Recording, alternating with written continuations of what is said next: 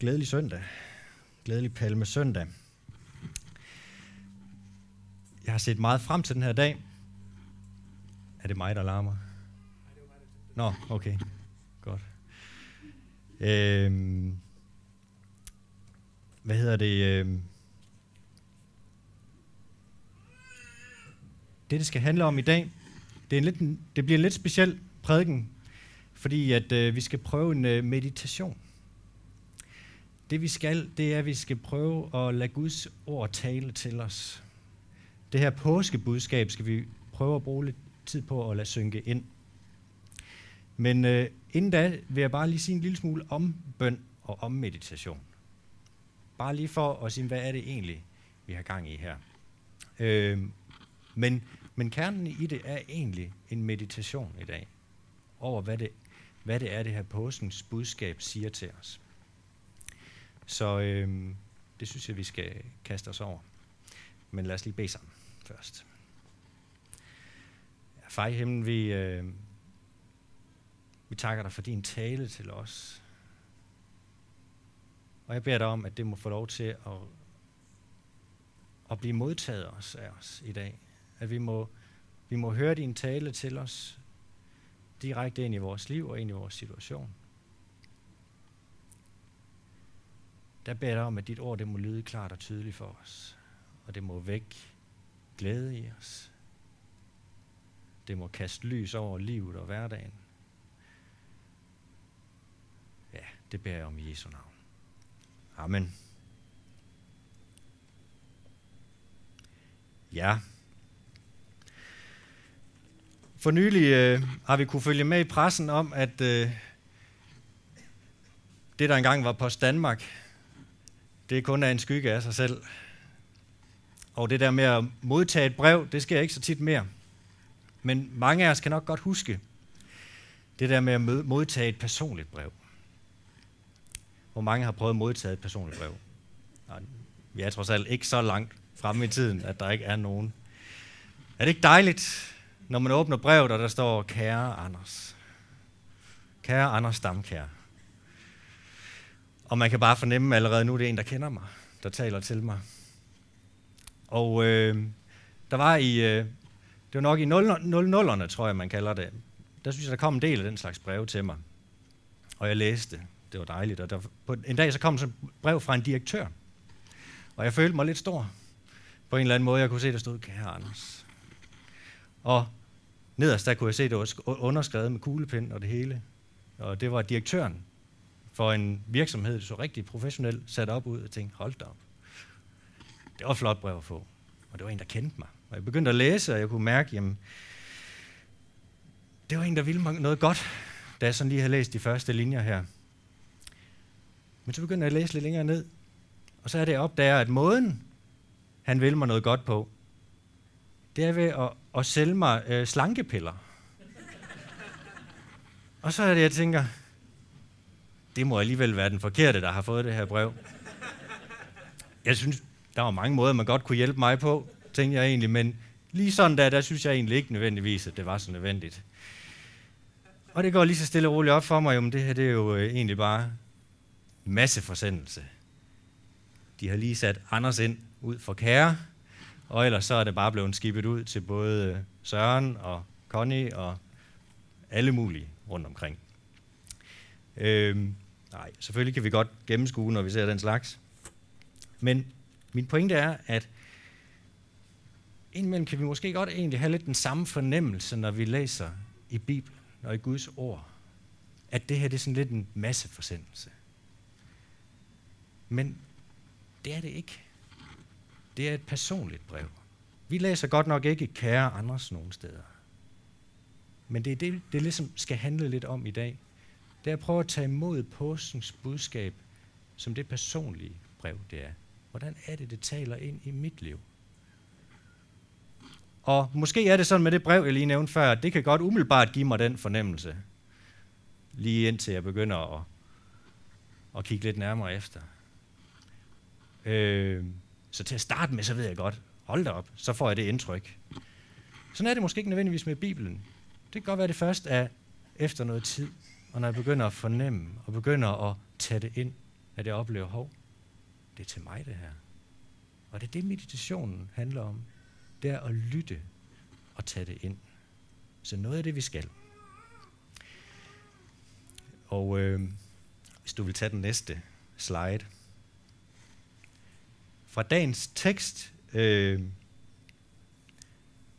kunne vi læse, at det, der skete palme søndag, det var en opfyldelse af øh, Zakarias profeti, som vi lige læser her et enkelt vers af til at starte med, som også er en af teksterne til i dag. Bryd ud i jubel, Sions datter. Råb af fryd, Jerusalems datter. Se, din konge kommer til dig, retfærdig og sejrrig, sagt modig, ridende på et æsel, på en æselhoppes føl. Og Jerusalem, da Jesus kom, der brød de ud i jubel. For tiden så læser jeg en øh, bog om bøn, som Timothy Keller har skrevet. Jeg ved ikke, om I kender den, men ellers vil jeg anbefale jer at læse den. Øh, Mads Peter og jeg har sådan øh, aftalt lidt at læse den nogenlunde øh, synkront, og så øh, mødes og, og tale lidt om den, og det har vi gjort en gang, en gang indtil videre. Det er en god bog, og øh, han siger noget om, hvordan bøn altid er en respons på Guds ord, på Guds tale til os, på en eller anden måde. Gud taler først, og vi responderer, og det er, hvad bøn dybest set er. Uanset om det måtte være i form af tilbedelse, eller bekendelse, eller taksigelse, eller forbøn for noget eller for nogen, så er det på en eller anden måde det, bøn er. En respons på Guds tale til os.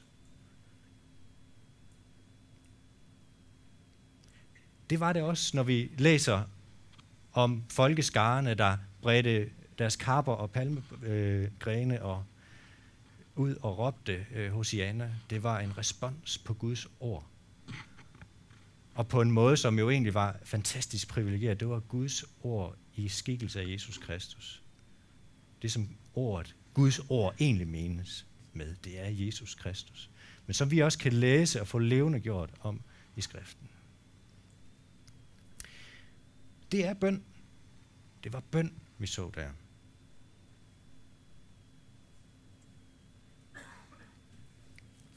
Det var en bøn som respons på påskebudskabet, på den sejrige konge, der kom ind i Jerusalem. Og jeg tror, vi alle sammen kan have den der fornemmelse. Nu ved jeg ikke, hvor en øh, rutineret kirkegænger du er, men jeg tror, at de fleste af os, som har været med til en påskegudstjeneste, eller har læst om påskens budskab, indimellem også har den der fornemmelse af, at det ikke lige altid at der vækkes de her varme, dybe følelser i mig. At jeg føler mig tiltalt personligt. Og øh, Timothy Keller, og det tror jeg egentlig også er sådan en almindelig, almindelig holdning, det er, at jamen, det skal heller ikke altid være sådan noget føleri. Det er jo lige meget, det er uafhængigt af vores, vores følelser. Det med bøn, det behøver ikke altid være noget, jeg sådan skal føle dybt. Og det er jo i og for sig også rigtigt. Vi kan godt bede, uanset hvad vi lige føler. Vi kan vi kan indimellem sige, øh, føler ikke lige noget. Men jeg anerkender stadigvæk, det er vigtigt at bede, at jeg gør det. Men det betyder ikke, at det er irrelevant. Det betyder ikke, at det er lige meget. Det betyder ikke, at det er ligegyldigt, om vi tager det ind, og om vi lader det påvirke os. Om vi lader, lader os gribe af det. Så det får lov til at vække følelsen af taknemmelighed i os. Så vi tager det ind. Du må gerne tage den næste slide. Hvor Timothy Keller han opsummerer Martin Luthers syn på den her sag. Han siger, ja, vi skal bede uden hensyn til, hvad vi føler, men samtidig skal vi gøre, hvad vi kan for at engagere os, så vi kan bede med et varmt hjerte. For bøn er at løfte hjertet mod Gud. De troende skal ikke være kolde og glædesløse i bønden, skriver han. Og derfor foreslår han, at man forbereder sig på at bede så ens tanker og følelser kommer i samklang med Gud. Og det er det, meditation er. Eller det at grunde over teksten. Som salme 1 øh, kalder det. Du må gerne gå videre til den næste slide. Bibelens bønnebog indledes med det her. Det her råd omkring bøn. Eller løfte, kunne man sige. Lykkelig den, som ikke vandrer efter ugudeliges råd, som ikke går på sønders vej og ikke sidder blandt spottere, men har sin glæde ved Herrens lov og grunder på hans lov dag og nat. Han er som et træ, der er plantet ved bækken, der det bærer frugt til rette tid, og dets blade visner ikke. Alt, hvad han gør, lykkes for ham. Og et andet råd om Guds ord finder vi både i det gamle og det nye testamente tæt knyttet op omkring påsken. I det nye testamente der står der, at det vi gør nu her i den her påsketid, det er at huske på påskens budskab. Lad det tale til os igen. Og derfor gør vi det også hver søndag. Og han tog et brød, takkede brødet og gav dem det og sagde, dette er mit læme, som gives for jer. Gør dette til ihukommelse af mig. Tag imod det. Lad det synke ind. Og i jødernes påske, som står beskrevet blandt andet øh, i anden Mosebog, står der, at du skal have det som et tegn på din hånd, og som et erindringsmærke på din pande, for at Herrens lov må være på dine læber. For med stærk hånd førte Herren dig ud af Ægypten. Læser vi den tekst, hvor jøderne også befales at huske og fejre påsken, da Gud frelste dem fra Ægyptens hånd. Med stærk hånd førte Herren dig ud af Ægypten. Det skal vi huske, erindre, grunde over. Men hvordan skal vi meditere? Det tror jeg, man kan gøre på mange forskellige måder. Men vi kan gøre det ved at grunde over tekstens sandheder og stille spørgsmål til, hvad siger teksten ind i mit liv? Guds ord lærer os sandhed om Gud og hans rige. Og det lærer os sandhed om vores liv. De sandheder kan vi begynde at grunde over og stille spørgsmål. Vi kan spørge, øh, hvordan hjælper det mig med at lovprise Gud? Vi kan spørge, hvordan viser det mig en synd, jeg skal bekende? Hvordan viser det mig noget, jeg skal bede om? Når jeg nu hører den her og læser om den her sandhed, hvad gør det ved mig? Og med vores svar på de spørgsmål formes vores, formes vores bøn. Vi beder vores meditation, kunne man sige. Vi læser teksten og spørger til, hvordan tekstens sandheder taler til os, og hvad, hvordan vores respons kan være. Og så går vi i samtale med Gud på den måde.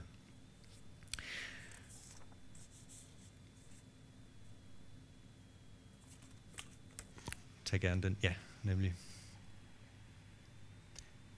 Vi kan lade vores øh, gensvar være en takkebøn i vores indre. Og det er det, vi skal fokusere på i dag.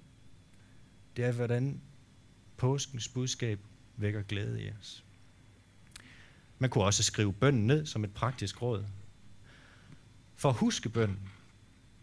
Også for at få den lige lidt ud af, af hovedet, hvor alle de andre mange tanker huserer. Og så sige, det her, det er min bøn. Man kunne dele bønnen med andre til fælles opbyggelse. Det er ikke altid, jeg kan få sat ord på selv, hvad det er, der rører sig i mit indre. Men måske kan en andens bøn hjælpe mig til det. Og man kunne også bruge allerede formulerede øh, lovsange til at bede sin bøn som respons på Guds ord. Det skal vi faktisk prøve at gøre alt sammen i dag. Øh, lige om lidt. Og du må gerne lige blive et øjeblik øh, ved den tid. Ja, tak. Øh, for det bliver nemlig mulighed for om lidt øh, og, øh, at give den her respons på en tekst, som øh, jeg kort læser og prøver at fremhæve nogle, nogle få ting fra, som vi kan bruge til at reflektere over. Øh, måden man så kan respondere på, det er ved at reflektere i sit stille sind, stille de her spørgsmål til sig selv, prøve at gøre dem til sine egne. Jeg, kan, jeg vil hjælpe med at prøve at formulere nogle spørgsmål.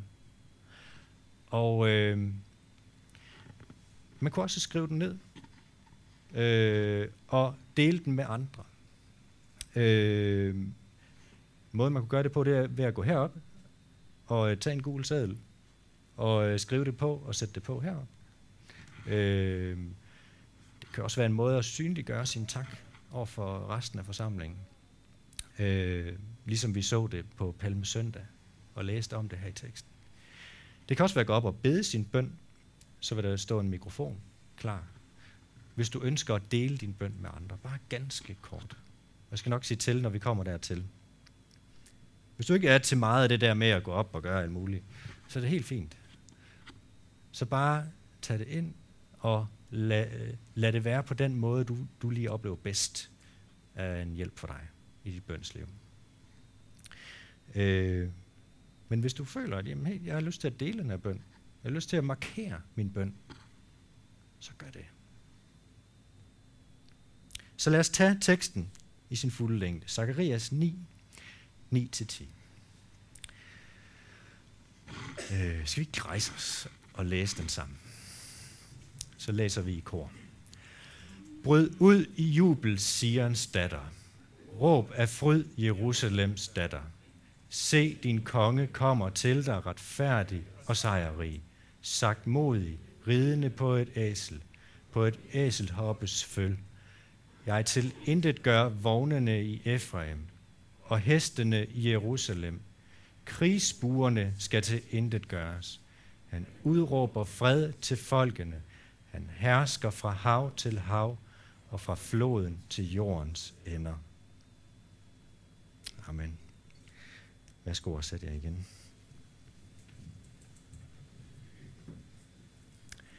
Så hvilke sandheder møder vi her i teksten? Vi genkender den stærke hånd, som førte israelerne eller israelitterne ud af faraos greb. Det er en sejrrig konge, det er en sejrrig frelser, vi hører om her i teksten.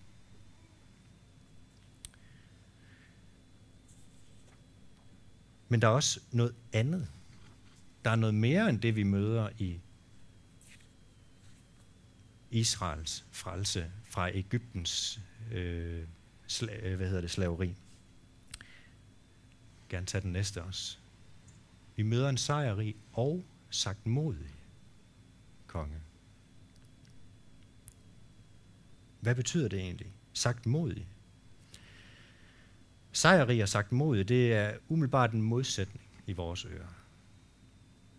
Fordi det betyder at finde sig ondt, ikke at møde uretfærdighed og vold med dom og straf. Så sejr, det må betyde noget andet end tæsk til de uretfærdige. Hvad betyder det så? Det er en overvindelse af uretfærdigheden og fredstiftelse gennem kærlighedsoffer og tilgivelse. Det er en sagt modig og sejrig konge. Kongens øh, sagt modighed er ikke en svaghed, men det er en frelsende styrke for både undertrykte, men også de uretfærdige, som han møder med tilgivelse og fred.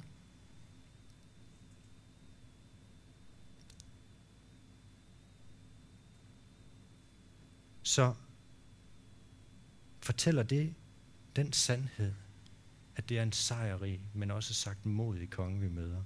Fortæller det mig noget om Gud, som vækker glæde i mig. Så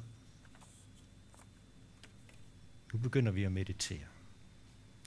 Så lad os hver især prøve at grunde over, hvordan den her sandhed om Gud kan vække taknemmelighed i os.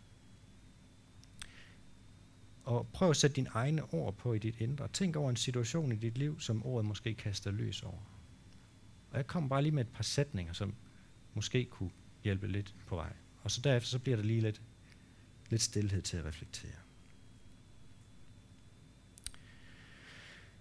Måske glæder jeg mig over, at det også er mig, han ikke møder med dom og straf, på trods af min uretfærdighed.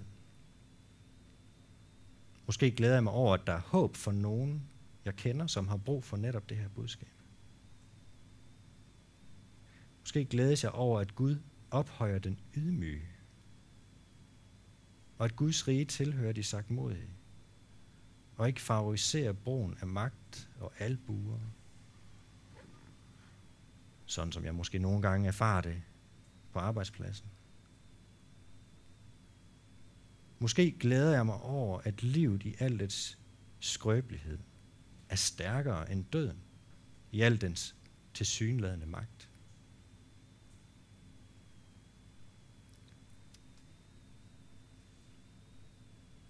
Prøv ud fra nogen af den her type af refleksion og formulere en tak i dit indre.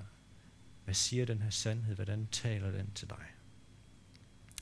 Jeg ved ikke, om der var nogen, der ville spille lidt imens. Så lader vi det bare lige være en tid til refleksion, mens der bare er noget klav- øh, lidt, lidt sp- øh, klaverspil her i baggrunden. Og, øh, og så vil der være tid nu her til, at du også kan, øh, lige om lidt, når jeg siger til, så, så er det, kan man også komme op og dele sin bøn heroppe. Men vi tager lige et par minutter nu. Kom til mig, alle I, som slider jer trætte og bærer tunge byrder, og jeg vil give jer hvile. Tag mit å på jer og lær af mig, for jeg er sagt modig og ydmyg hjertet. Så skal I finde hvile for jeres sjæle, for mit å er godt, og min byrde er let. Og hvis du ønsker at dele din tak nu, så øh, er der mulighed for at komme herop. Du kan skrive din tak som en måde at vise på over for andre, du kan bare blive siddende, hvis du vil, og du kommer op og dele en meget kort bøn i mikrofonen. Så vil der være en, et par minutter til det også nu. Fordi at din sejr ikke er til rigdom, men til frelse. Tak fordi din sejr er til for den fattige, for den undertrykte. Tak fordi at din sejr, din sagtmodige sejr, sætter fri. Amen.